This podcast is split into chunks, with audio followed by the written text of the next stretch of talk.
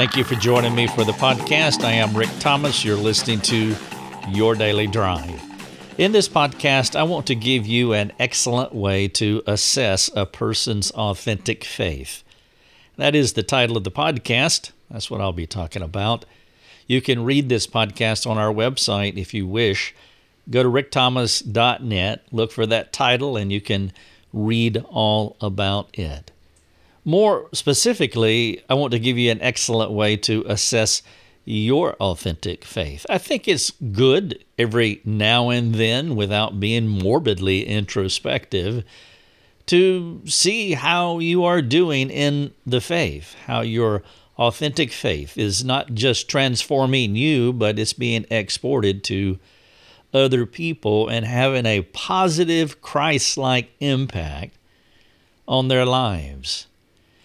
If a Christian is going through the motions of Christianity, his Christianity is on par functionally with religion.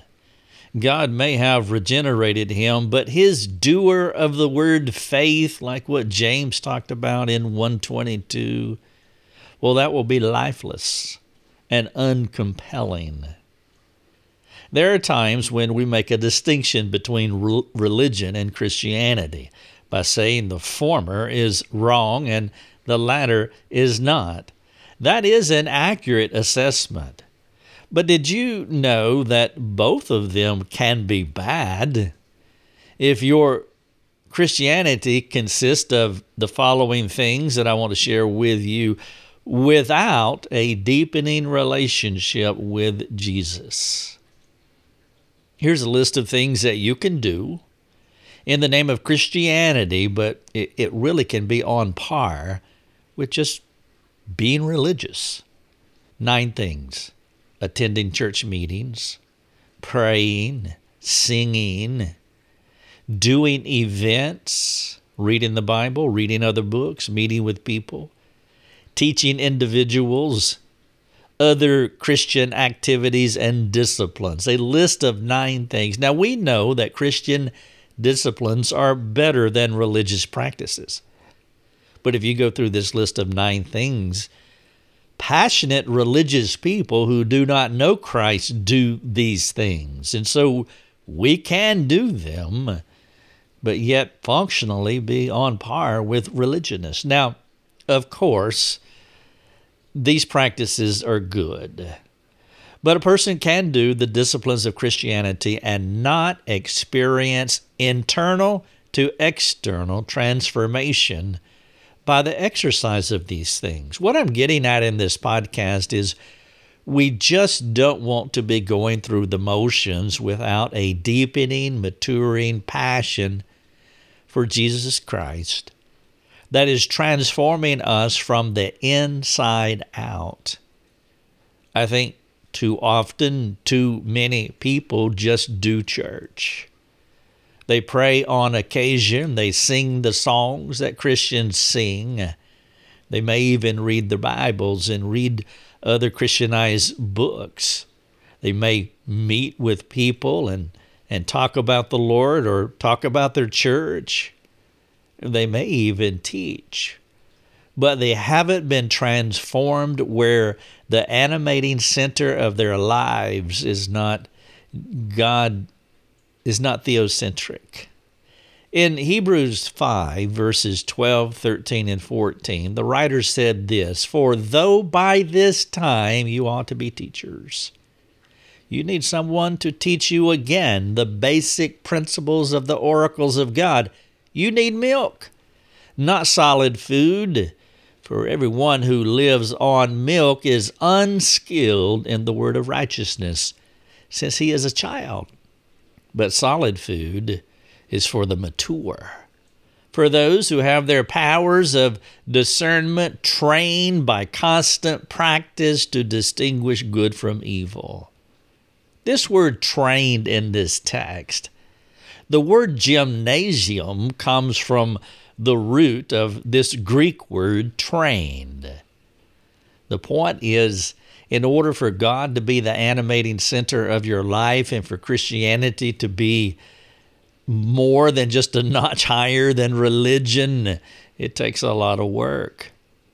We must train ourselves, as this writer says, by constant practice.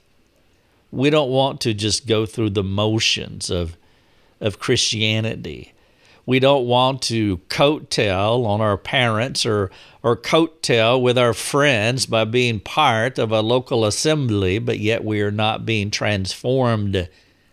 And it is noticeable by how we live our lives. That outcome could make Christianity just as dangerous as religion because the person's Christianity is not transforming the heart. They are not rooting their behaviors in heart change. You may be wondering why I'm speaking this way, so direct. It can come across hard to some people, and I know that. And I realize that most people don't sit in my chair.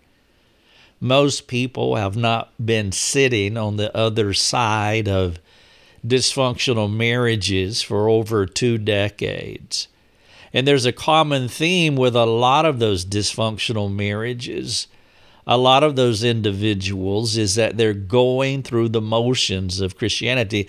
It's why I'm I may be more passionate than some folks, many folks about this. I may be more clear, more direct, more stark in how I communicate because I live on the underbelly of Christianity. I see things that most Christians just don't see because they're not that involved in people's lives on a day to day basis. We have hundreds of thousands of people that come to our ministry every year, and they are heartbroken.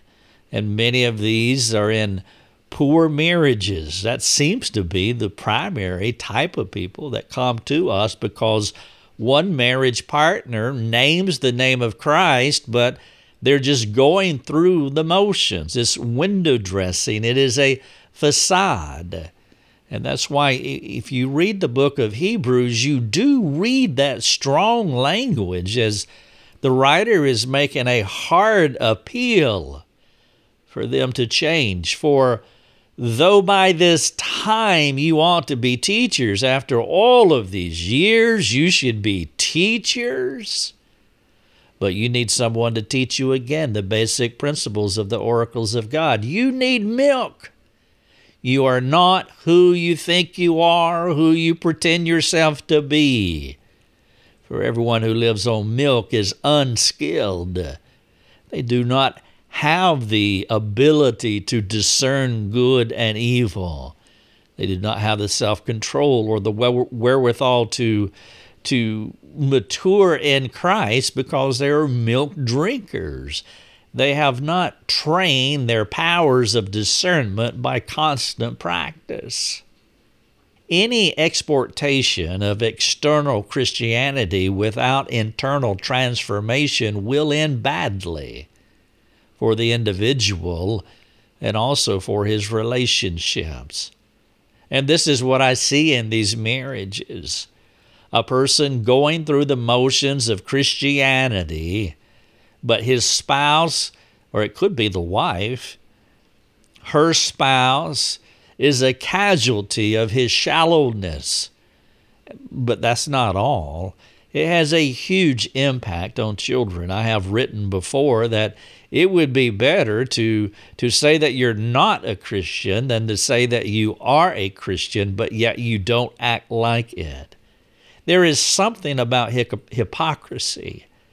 It's, it's the outright outright lying that is so hard for the victims of that hypocrisy to take. If you just said, I do not believe Christ, at least you can respect the truth in that admission. But to say that you believe Christ, but yet you don't walk with Christ in a functional and practical way, it really complicates relationships. There is something better than religion and Christianity, as I have defined Christianity by doing the disciplines but not transformed in the heart and, and lived out practically.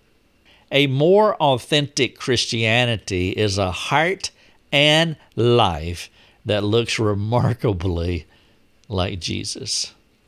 One of the most effective ways you can test your Christianity for authenticity is by comparing yourself with the fruit of the Spirit. The fruit of the Spirit in Galatians 5 22 and 23 says this But the fruit of the Spirit is, and here are the nine elements love, joy, peace, patience, kindness, goodness, faithfulness, gentleness, self control. There they are. That is a painting or a portrait of Jesus Christ. That's what that is. And you can take all nine elements and line them up in a sheet of paper from top to bottom, one to nine. And then compare yourself to each one of those elements. And what you would be doing is you would be comparing yourself to Christ to see how well you are doing in living out authentic Christianity. Will you do this? The title of the podcast and the article on the site An Excellent Way to Assess a Person's Authentic Faith. Now, perhaps you want to do this with your spouse and your or your children or your children you may want to do this with your parents. It is a good assessment tool for counselors, for disciplers, for pastors, for small group leaders. Maybe your small group needs to do that with your small group leader.